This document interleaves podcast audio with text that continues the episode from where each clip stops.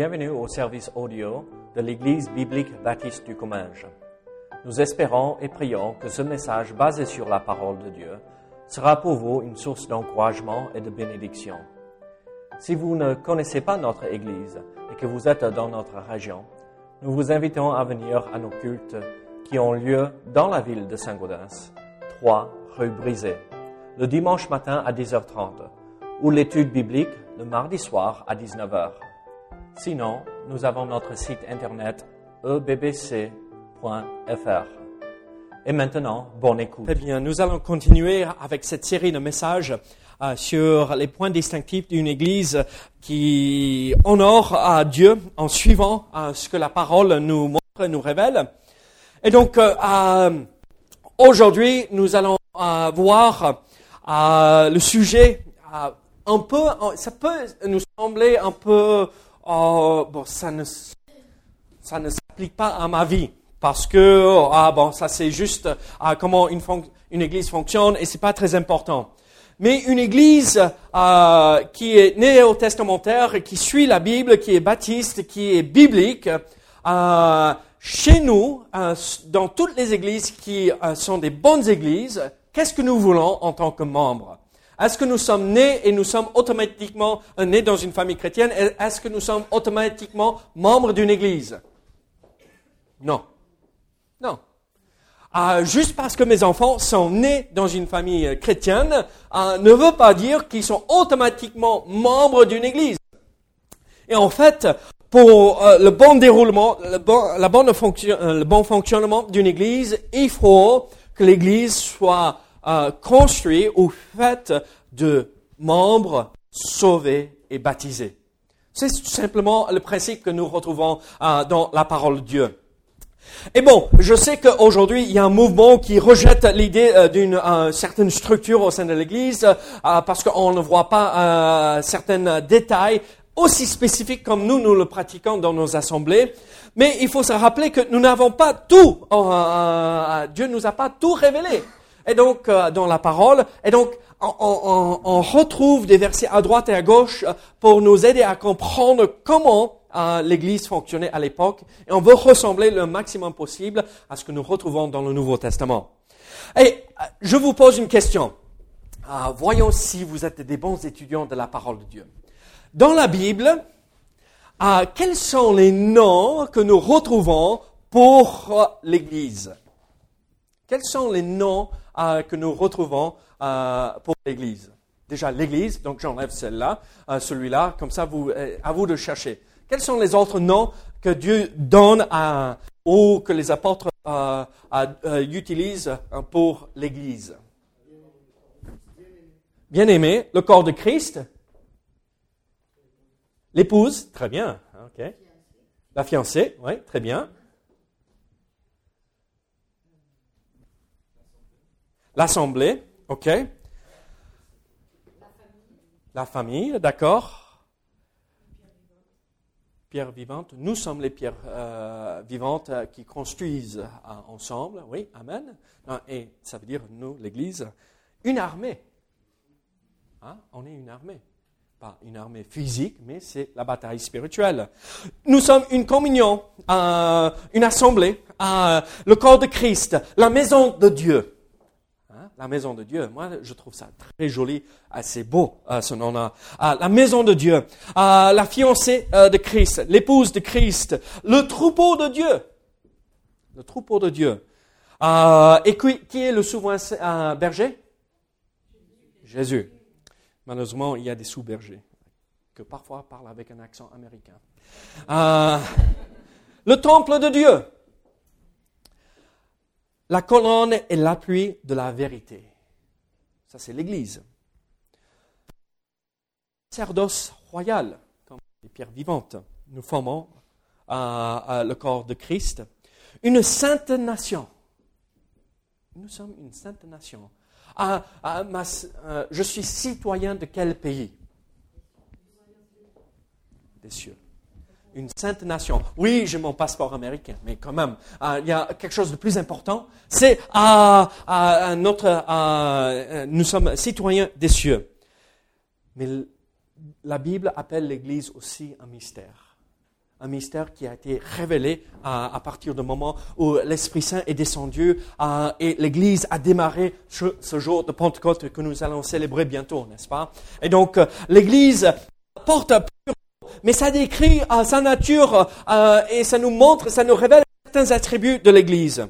En fait, l'Église peut se révéler de trois façons différentes et se révèle de trois façons différentes. Il y a l'idée euh, du corps de Christ ou l'Église universelle. Ça, c'est tous les chrétiens, tout, euh, tout le monde qui ont placé leur foi en Jésus-Christ réunis dans le corps de Christ. C'est l'Église universelle ou l'Église invisible. Il y a, on ne le voit pas forcément euh, physiquement, mais nous sommes tous unis dans le corps de Christ. Après, il y a euh, euh, l'Église, comment dirais-je, euh, translocale, euh, où c'est toutes les églises locales réunies, mais on voit, c'est une manifestation physique que nous de l'église. Après, il y a l'église locale. L'église locale, comme ici ce matin, ce que nous voyons, où l'assemblée des chrétiens, euh, nous sommes réunis, c'est pas le bâtiment, c'est pas euh, la structure, hein, mais c'est tous les frères et les sœurs réunis ensemble. Et en fait, quand nous regardons le Nouveau Testament, quel est, euh, quel est le mot que nous retrouvons pour décrire l'Église locale le plus souvent? Ecclesia, qui veut dire assemblée, qui, qui était traduit par la suite euh, Église, church en anglais. Euh, c'est l'assemblée. Euh, et en fait, quand nous retrouvons dans le Nouveau Testament euh, ce terme, en la grande majorité du temps, nous parlons de l'Église locale l'église de Corinthe, l'église d'Éphèse. L'apôtre Paul appelle tous les anciens de l'église d'Éphèse. Pourquoi il y a euh, tous les anciens? Parce qu'il n'y avait pas une seule maison qui pouvait contenir euh, euh, tous les chrétiens. Donc ils se rassemblaient dans plusieurs euh, locales pour être tous unis. Donc c'était l'église euh, d'Éphèse, mais retrouvée dans plusieurs assemblées locales dans des maisons différentes. Et alors nous voyons ce principe que Dieu veut que l'Église glorifie son nom et suit les conseils qu'il donne dans la parole de Dieu. Et l'Église, à travers tout ce que nous voyons dans le Nouveau Testament, voici la clé pour tout ceci. L'Église est formée de chrétiens, de personnes nées de nouveau, vraiment sauvées, pas juste je suis né dans une famille chrétienne, mais né de nouveau, régénéré et baptisé. Alors, qu'est-ce que cela implique pour nous ce matin? Euh, Est-ce que je fais partie de l'Église de Dieu? Est-ce que je fais vraiment partie de l'Église de Dieu? Ou la maison euh, euh, de Dieu? Est-ce que je suis impliqué dans cette chose si merveilleuse où Dieu l'appelle l'épouse ou la fiancée de Christ?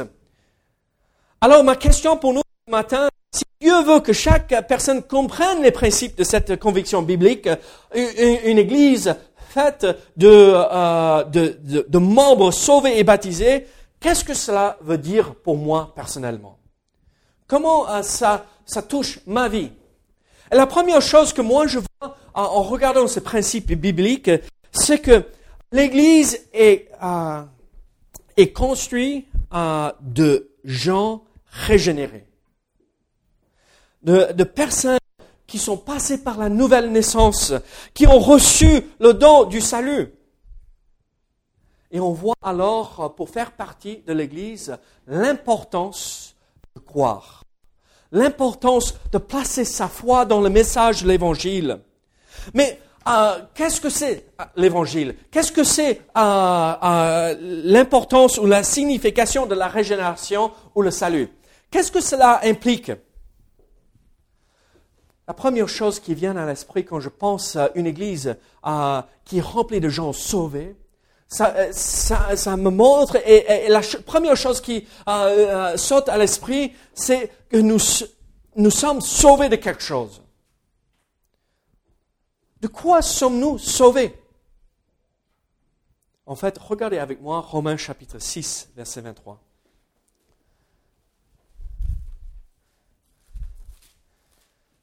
Romains 6, 23.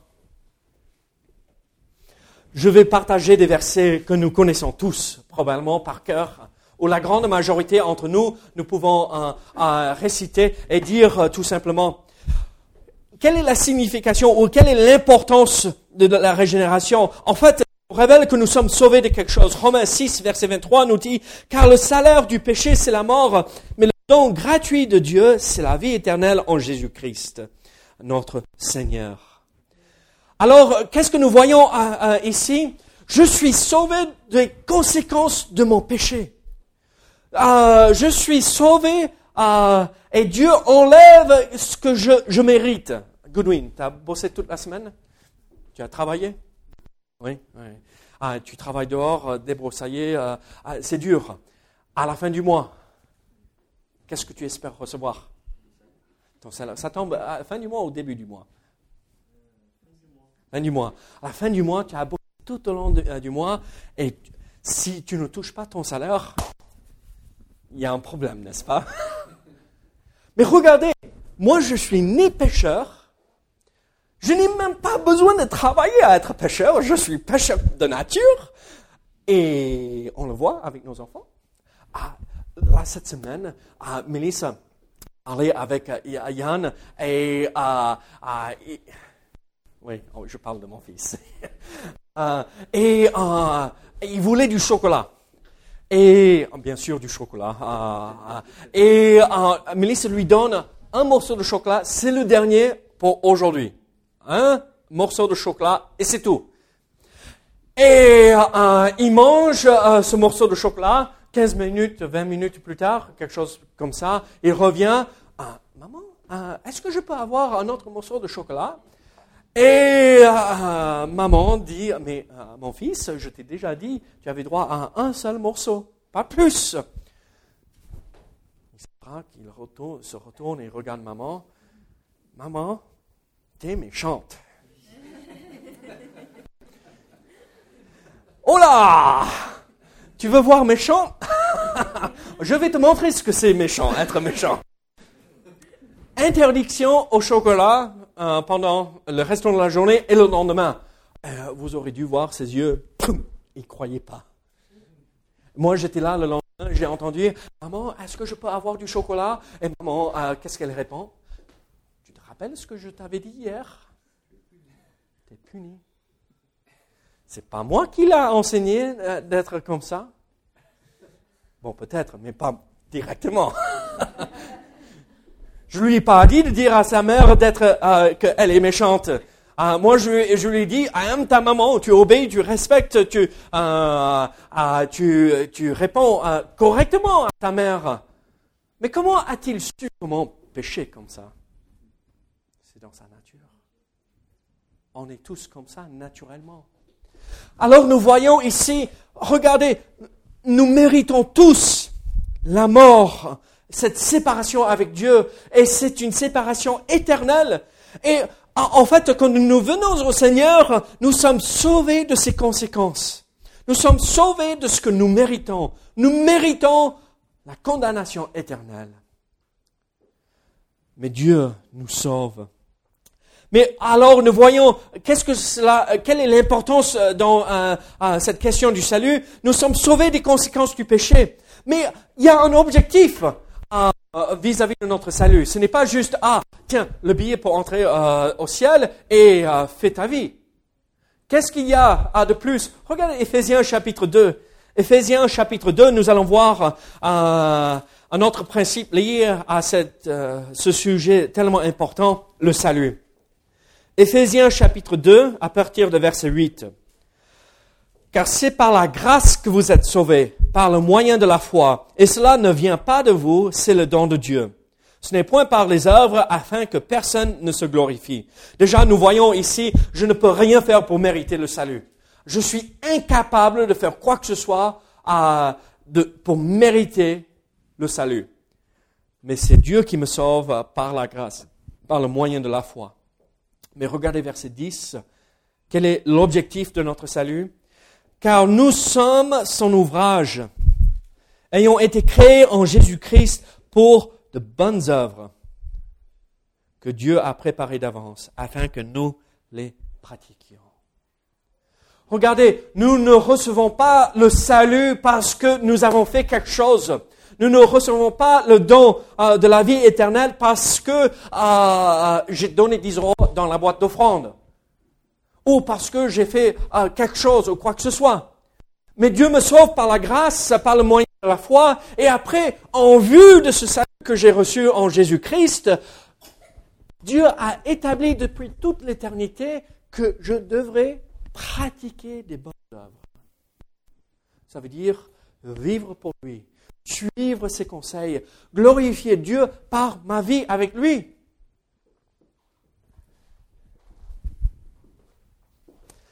Malheureusement, vous savez ce qui se passe la plupart du temps Pas peut-être pas la plupart, mais très souvent. On croit, ah, j'ai le billet pour entrer au ciel. Et ça suffit. C'est tout ce qu'il me faut.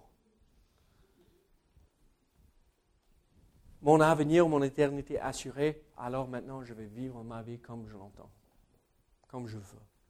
Mais en fait, Dieu nous dit, si je vous ai sauvé, c'est pour que vous marchiez avec moi, que vous viviez pour moi et que vous, vous me glorifiez dans votre vie. Alors, il y a un objectif en vue quand nous venons et nous recevons ce don du salut. Regardez Philippiens, chapitre 2. Philippiens chapitre 2, verset 11.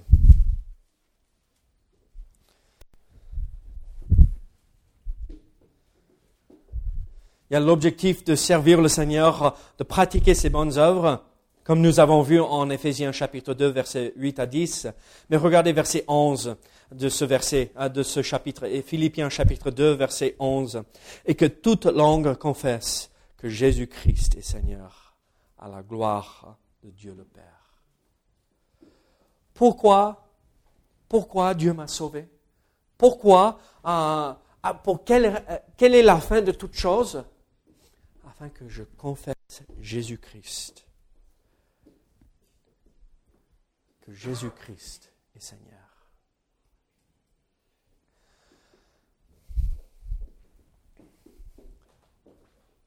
Avez-vous placé votre foi en Jésus-Christ? Êtes-vous en train de confesser Jésus comme Seigneur dans votre vie? J'utilise mes, mes enfants très souvent comme illustration, n'est-ce pas?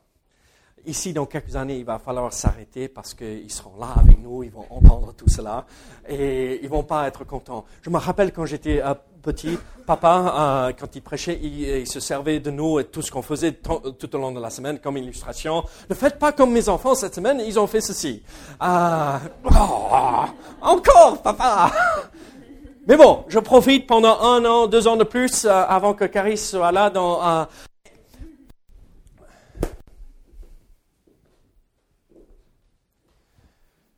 Si que je confesse Jésus-Christ, que je confesse que Jésus-Christ est Seigneur. Il règne dans ma vie. Est-ce que qui doit diriger tout dans la vie de mes, de, de mes enfants à l'instant? Le Seigneur. Mais pratiquement parlant, Yann, il ne connaît pas le Seigneur.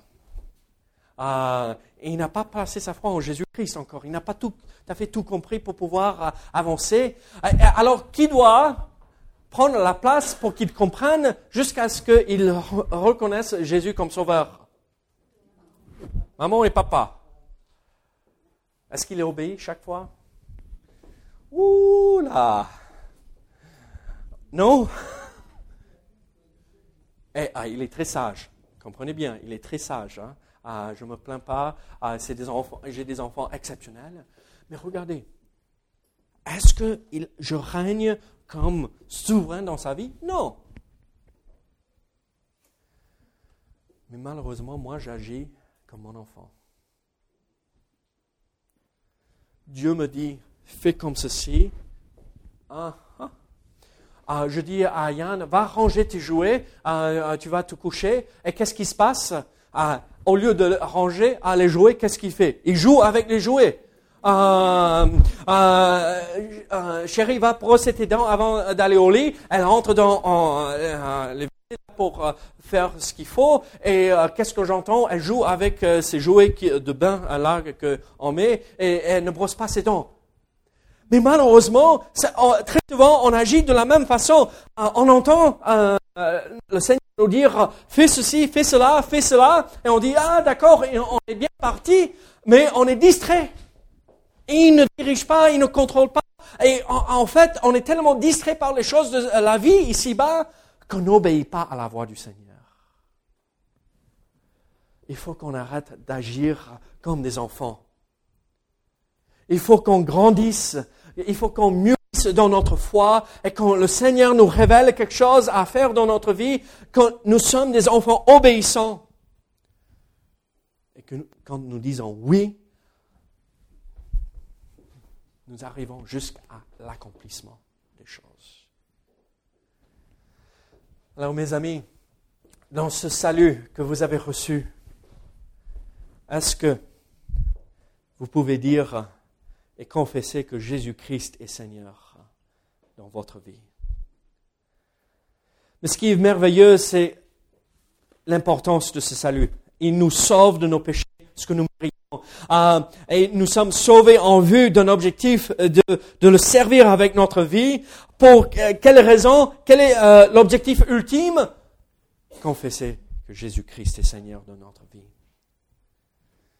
Mais nous voyons à travers ceci que le moyen euh, de notre salut, ce n'est pas nous, c'était le plan de Dieu depuis toute l'éternité. Genèse 3, 15 et 16 nous révèlent et montrent que Dieu avait en vue depuis la création. Quand euh, Dieu avait créé Adam et Ève, il savait qu'ils allaient désobéir. Il savait que Adam allait tomber dans le péché et Ève allait euh, écouter la voix du serpent. Il le savait. Et depuis toute l'éternité, il avait prévu qu'il envoya, qu'il allait envoyer son fils pour mourir sur la croix.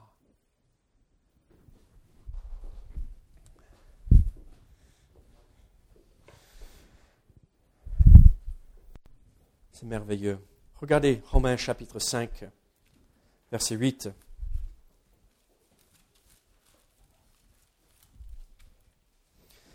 Mais Dieu prouve son amour envers nous en ce que lorsque nous étions encore des pécheurs, Christ est mort pour nous.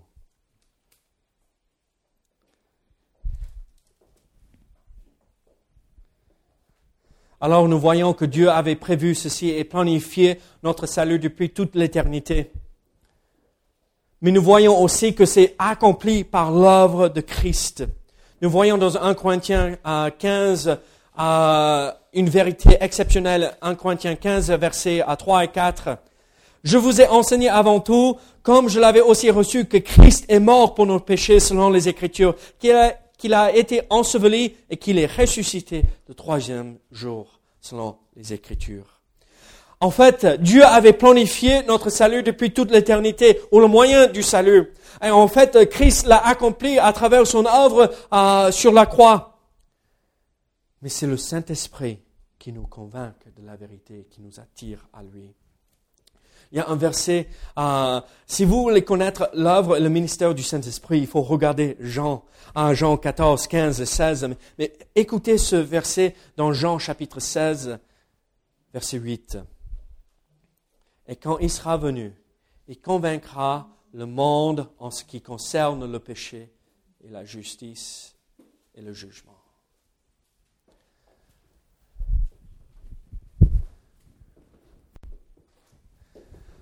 Comment, savoir que j'ai besoin d'un sauveur? Comment savoir que j'ai besoin d'être pardonné? Comment savoir que euh, je mérite la mort, la séparation avec euh, Dieu euh, pour toute l'éternité? Comment le savoir? Parce que le Saint-Esprit me convainc de la véracité de ce message.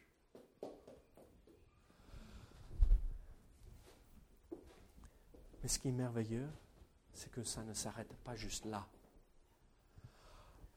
La vie avec le Seigneur commence par cette conviction. Oui, le message de l'évangile est la vérité. Oui, je suis pécheur. Oui, j'ai besoin euh, du pardon. Oui, j'ai besoin de passer par la repentance et rejeter tout cela. Et ça, c'est l'Esprit Saint qui me convainc de cette vérité. Mais il ne s'arrête pas là. Il m'accompagne tout au long de la vie. C'est la vie entière avec l'œuvre de l'Esprit, vivre selon l'Esprit, écouter sa voix dans ma vie pour savoir comment il faut agir, vivre selon la volonté de Dieu et discerner ce qui est, ce qui est bon et agréable devant Dieu. C'est l'œuvre du Saint-Esprit. Ça commence avec l'Esprit Saint et ça termine avec lui quand on est là-haut. Alors nous voyons que Dieu avait prévu ceci depuis toute l'éternité. Nous voyons que c'est Christ qui a tout accompli à la croix euh, afin de nous donner la possibilité de venir à lui pour être sauvés. Et nous voyons que c'est l'Esprit Saint qui nous convainc de la véracité de ce message. Mais qu'est-ce que, qu'est-ce qu'il faut que je fasse pour être sauvé? C'est là la question la plus importante. Vous rappelez ce que le géolier a, dit à Paul et Silas? Il est entré tout tremblant, il est tombé par terre et, il a demandé Que faut-il que je fasse pour être sauvé? Et qu'est-ce que l'apôtre Paul a répondu? Crois au Seigneur Jésus et tu seras sauvé. Il a expliqué l'évangile à partir de cela et il a fait comprendre qu'il faut reconnaître que nous sommes pécheurs. Romains chapitre 3 verset 23 nous montre et nous révèle que car tous ont péché, ils sont privés de la gloire du Seigneur. J'ai du mal à croire ça par rapport à ma femme, qu'elle est pécheresse. Joël, tu crois qu'elle est pécheresse? Ou elle est tellement parfaite? Oui, ok. Il faut que quelqu'un te le dise parce que sinon elle est tellement parfaite. Regardez, nous sommes tous pécheurs. 1 Jean chapitre 8 nous dit clairement, euh, chapitre 1 verset 8 et 9, si nous disons que nous n'avons pas péché, qu'est-ce qui se passe? On fait de Dieu menteur et nous sommes menteurs. Nul ici ce matin peut dire, et eh, moi, j'ai jamais péché. Même le petit là, même s'il commence à comprendre, mais c'est notre chose ici, pour le petit. Regardez, nul peut dire je n'ai jamais péché. Que faut-il que je fasse pour être sauvé Reconnaître que je suis pécheur et dire Seigneur, je sais que je mérite la mort. Je sais que je ne mérite rien de plus que d'être envoyé en enfer pour souffrir et pour payer la dette de mes péchés. Mais je suis incapable de le faire. Je suis incapable de payer la dette de mes péchés. Le purgatoire, euh, purgatoire n'existe pas. On ne passe pas des milliers et des milliers et des euh, centaines de milliers d'années pour payer pour notre péché et après, c'est bon, tout a été purgé on monte au ciel. Ça n'existe pas. Le ciel et l'enfer. Seulement ça. Qu'est-ce qu'il faut faire alors? Luc chapitre 13. Regardez Luc chapitre 13. Verset 3.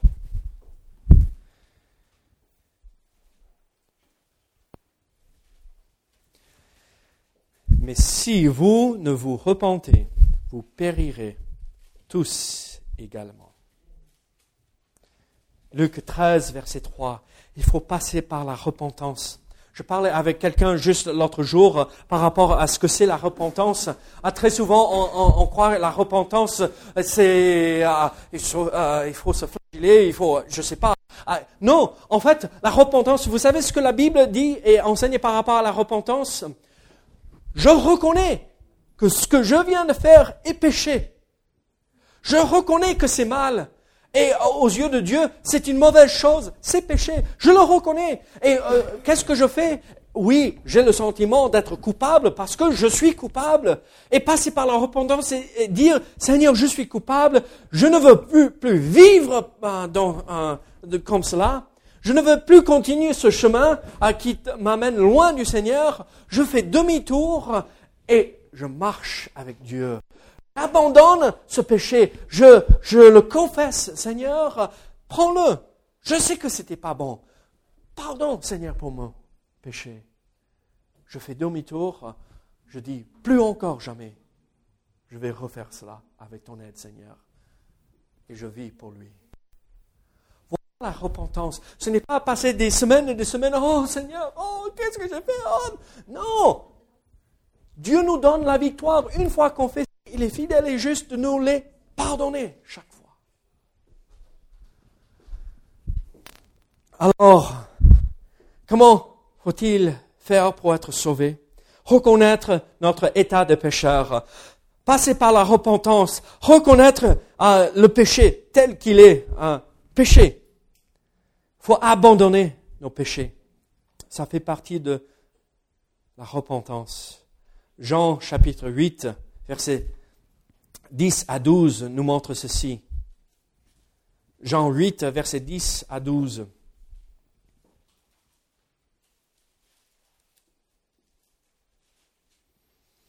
Alors s'étant relevé et ne voyant plus que la femme, Jésus lui dit, Femme, où sont ceux qui t'accusaient? Personne ne t'a-t-il condamné? Elle répondit, Non, Seigneur. Et Jésus lui dit, Je ne te condamne pas non plus. Va et ne pêche plus. Va et ne pêche plus. C'est une vraie repentance si, Seigneur, pardonne-moi pour avoir fait cela. Et déjà, ça tourne, comment on va pouvoir le refaire. Combien de fois nous sommes là en train de dire, oh Seigneur, pardonne-moi, mais on ne fait rien pour régler le problème. On ne met pas de barrière en place pour nous empêcher d'aller et de se, de se retourner vers le vomi qu'on vient de recracher. Le péché. La vraie repentance, c'est dire, Jamais encore, Seigneur. Avec ton aide, je vais faire cela.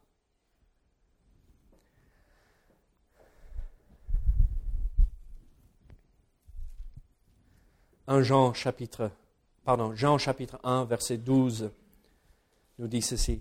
Mais à tous ceux qui l'ont reçu, à ceux qui croient en son nom, elle a donné le pouvoir de devenir enfants de Dieu faut recevoir le Seigneur pour être sauvé. Reconnaître notre état de pécheur, passer par la repentance, abandonner nos péchés. Seigneur, je ne veux plus revenir en arrière et recevoir le Seigneur Jésus. Alors, nous voyons, pour l'Église, il faut des gens qui sont sauvés. Mais aussi, il faut s'identifier avec l'Église.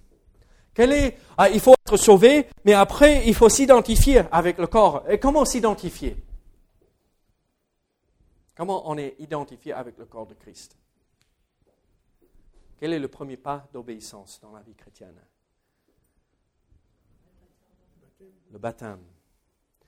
En fait, nous voyons euh, dans les Écritures, surtout quand on lit euh, le livre des Actes et des Apôtres, qu'est-ce, qui se passe? Euh, les, gens viennent, ils entendent la parole prêchée, l'Évangile annoncé, et ils reconnaissent leur état de pécheur, ils confessent Jésus-Christ comme Seigneur et Sauveur dans leur vie, et immédiatement on est plongé dans les eaux du baptême.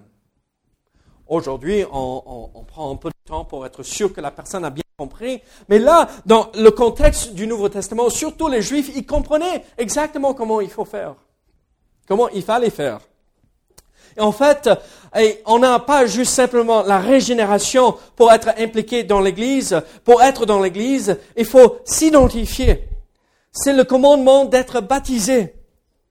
Il faut reconnaître l'importance du baptême dans la vie du chrétien. C'est comme ça que nous sommes identifiés avec l'Église.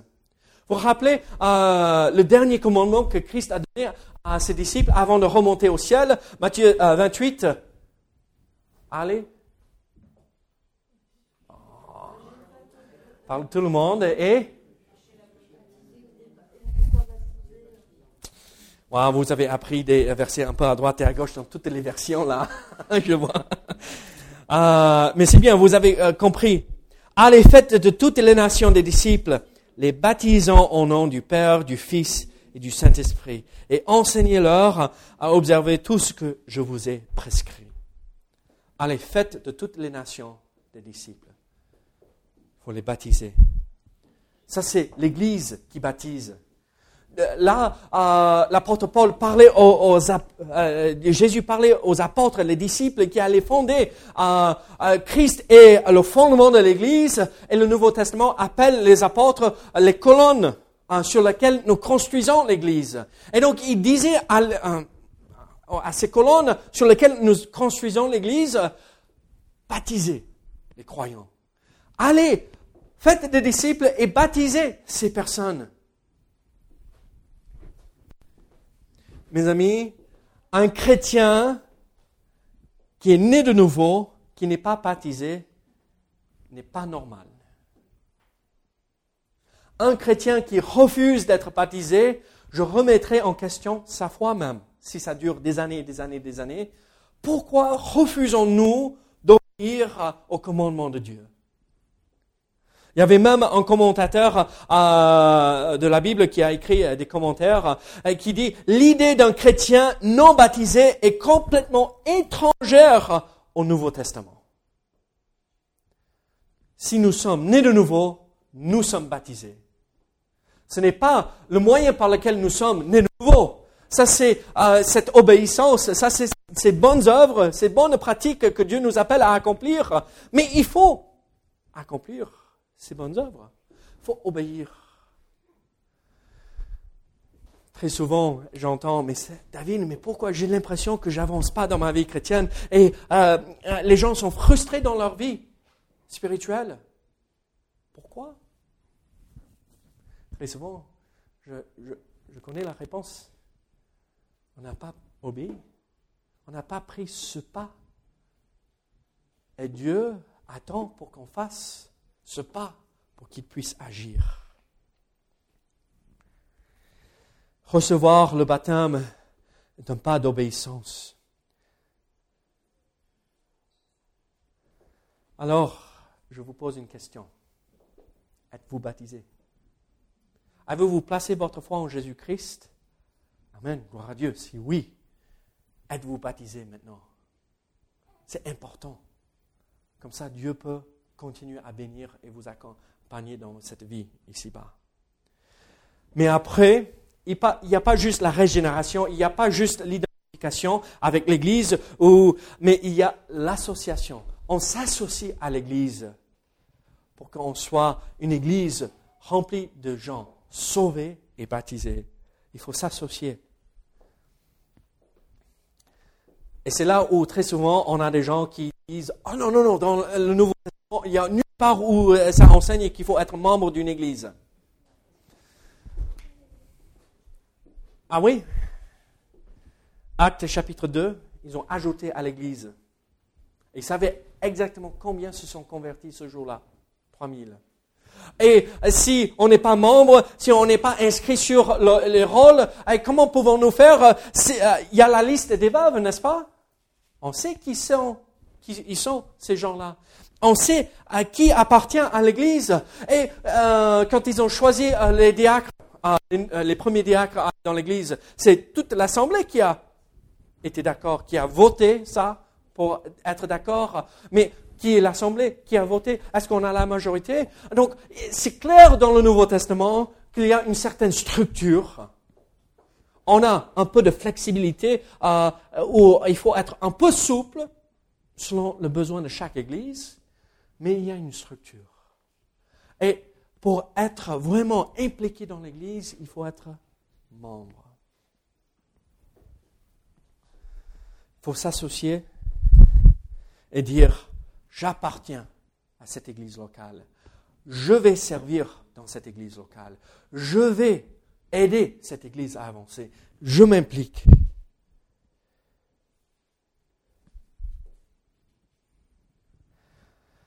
Alors nous voyons ici trois principes. Il y a la régénération,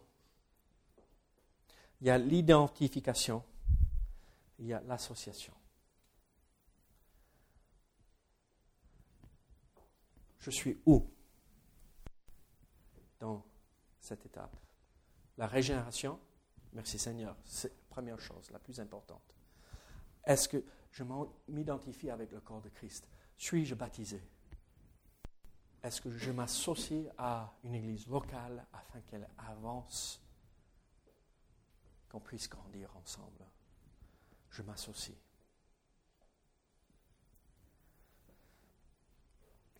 Un père racontait une histoire de son fils qui était handicapé. Euh, pas handicapé, handicap grave où il ne pouvait pas marcher, courir, mais euh, des problèmes euh, psychologiques et autre chose. Il avait un, souci. Et son père aimait passer du temps et jouer à des jeux et à faire du sport avec son fils. Et son fils avait appris le jeu de baseball. je suis bon américain, donc je suis désolé. Et son fils commençait à apprécier ce jeu. Et un jour, ils se promenaient ensemble. Ils sont passés à côté d'un parc où, euh, sur le terrain, il y avait euh, euh, des joueurs. Ils jouaient au baseball. C'était des jeunes, d'à peu près l'âge du fils. Et le fils se tourne vers son père et pose la question, est-ce que tu crois que je pourrais jouer avec eux? Et immédiatement, le père a dit, oh là, mince, ça va être compliqué. Mais il dit, attends, je vais voir. Et donc il va voir euh, le responsable d'une équipe là, il demande, euh, il pose la question, est-ce que mon fils pourrait peut-être participer Et en fait, l'équipe, là, le responsable de l'équipe dit oui, pas de souci. Ils étaient en train de tout perdre. Euh, il y avait, euh, le score était ridicule, 10 à 4 ou quelque chose comme ça, impossible, et c'était vers la fin du match. Et c'était pas possible. Et donc il dit oui, oui, oui, ne vous inquiétez pas, euh, on a deux fois qu'on serait euh, là devant pour taper la balle, et donc euh, on va au moins lui permettre de partir et jouer sur le terrain un tout petit peu. Il aura son gant pour attraper la balle, et il aura une occasion pour essayer de taper la balle. On perd déjà, on va lui donner l'occasion. Première fois que cette équipe est là pour marquer des points ils arrivent à marquer beaucoup de points ils sont presque à égalité. Il y a deux points qui séparent. Et là, on envoie ce fils handicapé sur le terrain. Oh non, mais ils vont perdre à cause de lui.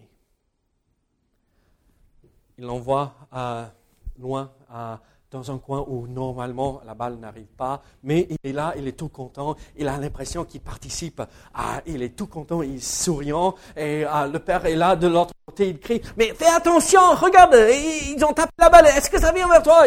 Il, regarde, il est tout content, et après, ah, c'est à leur tour pour essayer de marquer des points. Dernier, dernière possibilité de marquer c'est le petit handicapé qui est là.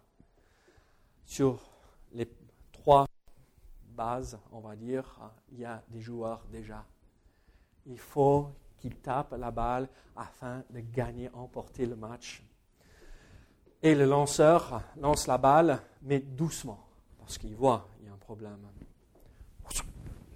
Complètement raté. Le lanceur regarde autour de lui Regarde le petit.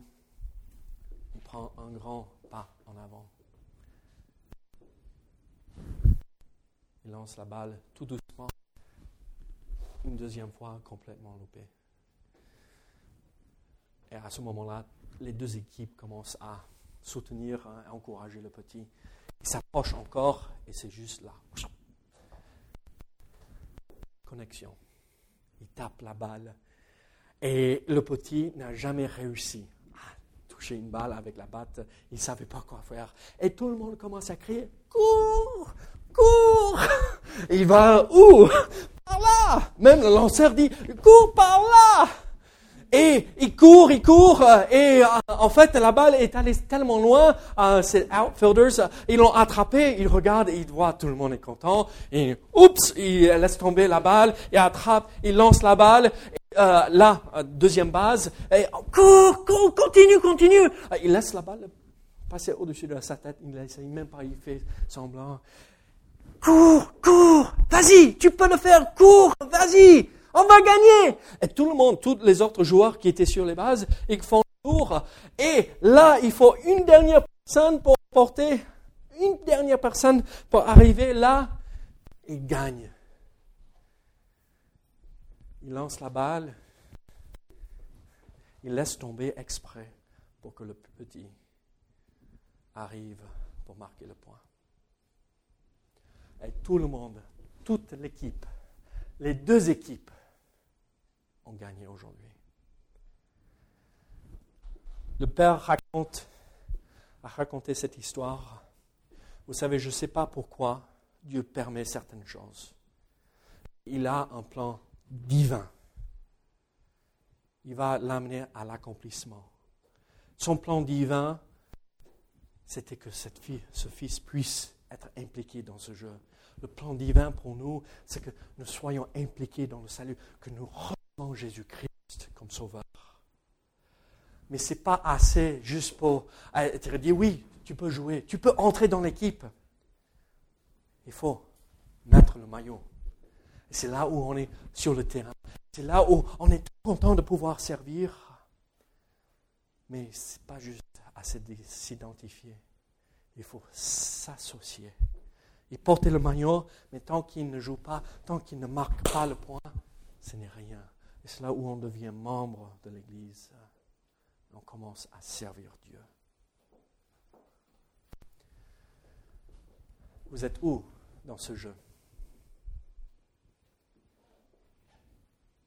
Oh, j'aimerais bien jouer. Venez, accepter Christ. Vous pouvez jouer. Est-ce que vous êtes baptisé? Vous vous identifiez, vous portez le maillot est-ce que vous êtes impliqué dans le jeu? Vous êtes en train de servir au sein de l'Église Ça, c'est la question pour nous ce matin. Une Église biblique est remplie de gens qui sont nés de nouveau qui sont baptisés et qui servent le Seigneur ensemble. Prions ensemble. Seigneur, merci pour ta parole. Seigneur, merci pour l'enseignement de la vérité que nous voyons ici dans ce passage. Seigneur, aide-nous à te suivre. Seigneur, si nous ne te connaissons pas, si quelqu'un ne te connaît pas comme sauveur, Seigneur, je prie qu'aujourd'hui, il t'accepte comme sauveur et qu'il prenne la décision d'être baptisé te suive avec leur vie. Seigneur, aide-nous à te suivre, à t'obéir. Au nom de Jésus. Amen.